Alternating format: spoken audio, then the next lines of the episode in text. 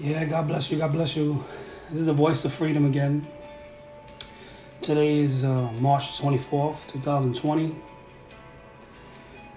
I am humbled to be here again. God has given me another chance to have life and to be here. Today I want to come to you in the book of Jude. Jude was uh, the little brother of Jesus. Um, he wrote to the church, and he only wrote one book and one chapter basically. It's, it's basically saying, do not be deceived. do not be deceived. Because things were coming into the church, and they looked like church people, they acted like church people to a certain extent, but they're not, they were not God's people. See, they look the, the part, they even act the part.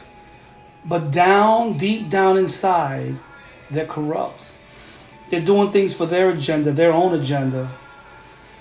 And I ask right now that you who are listening, go to God.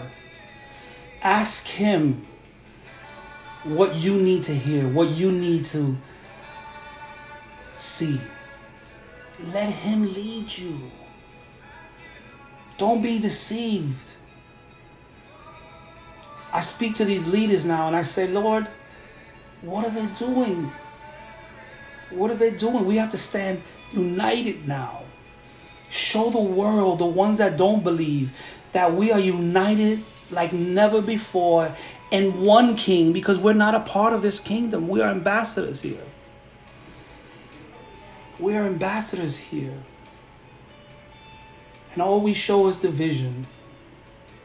The president is talking about a stimulus package that's going to help the economy. I say, where's the package of the church? Where's the package of the church? For years, the church has taken tithes and and used them for building and, and for, I'm not saying none of those things are bad and but right now the church is needed more than ever. I'm talking to the leaders, go into the funds and go and help those in need. Yes, it's okay to give food, but it's also okay to give monetary payments. There's people that are suffering right now, wondering where the next where the next income is coming from. So they can pay their electricity bill, so they can pay their car bill, their note for their home. Tens of thousands of people are unemployed. The church needs to rise. Leaders, you need to rise. Go to your secretaries and go see how much is in the bank and go and start releasing the funds. That's what God has ordained these funds for. Not to sit there. It's that's what this is for, the widowed, the poor, Jesus says in one of the scriptures, yes, you know, we're going to always have the poor. Now it's time to show them. Be an example. Stop waiting and waiting until it's too late. You've taken enough money. You have enough building. Your building's big enough. Your house is big enough. It's time to give back. Everybody gives food. Yes, we need food, but we also need money. Yes, we need money. We need it. We need for you guys to come out and say, you know what, here, I'm opening up my bank account and I'm just going to go. You already know who's in your congregation. You know who's in need because they come to you on the regular for prayer. Pastor, let, the, let God lead you to those people. Ask them, get on your knees. Lord, my congregation is hurting and now we have to do this from home, Lord. I ask right now that you show me, Lord, where are they? Where's the need? Go to the bank, go get cash. Forget if they're a member or not. Maybe they came once or twice because God sent them there. But you got their information on the connection card. Go. Be led by God. Woo! Be led by Him. Be led by Him. You know what you have to do. Do it. I thank you, Lord, for leaders that are listening to your word, Father God that hear these. Right now is not a time to play. This has been a test. This has been a test of the kingdom of God's broadcast system to let you know where you stand. He's letting you know where you stand. He's warning us mercy and grace covers us, but soon it'll run out. And He's going to come and it's going to be too late for your family members. They need to see Jesus, they need to see Him. They're tired of hearing about Him, how wonderful His deeds were. It's time for us to be the church now. Be the church. Be the church pastors. Be the church leaders. Be the church. Surrender to His will and not your will. Empty out those accounts. Now, I'm not saying no, don't use wisdom, that's dumb.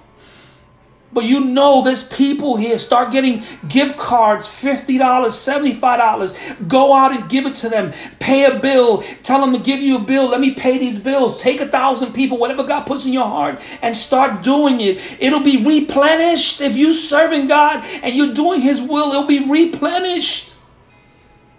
He is the ultimate. He fed so many people. His disciples, like, send them away. I'm sure that's in your ear right now. Send them away. Send them away. But he doesn't want you to send them away. He wants you to take care of it. You, it will be taken care of for you. He's going to do it. Trust in Him. Be obedient, pastors. Be obedient, leaders. It's not up to this it's not up to our leaders to do this, our, our officials. Yes, they're helping the best way they can. But you are the spiritual leaders to the kingdom of God. And everyone's looking at you, waiting to hear, ready to judge. Let's be different and declare that we're going to do it. Let's have this move before it's too late. None of that can stay here. When you're gone, it's gone. The next person came. And they're going to either misappropriate it or do it. Jesus did it. He fed all those people, 5,000. Our Father who's in heaven, He'll take care of it. I want you to understand, He's our rescuer. Ooh, He rescues us. Father, I just want to thank you, Lord. Because in this time of peril, Father, you are with us. You come to our rescue, Lord. Oh, like you did to Paul and Silas in the jail, Lord. Like you did to the 5,000 and the 4,000 who needed to eat, Lord. You sent them out to do your will of the Father, just with a word. I pray that your leaders and your pastors who hear this Father, who hear this, get revelation, Lord, and that the church rises to the occasion.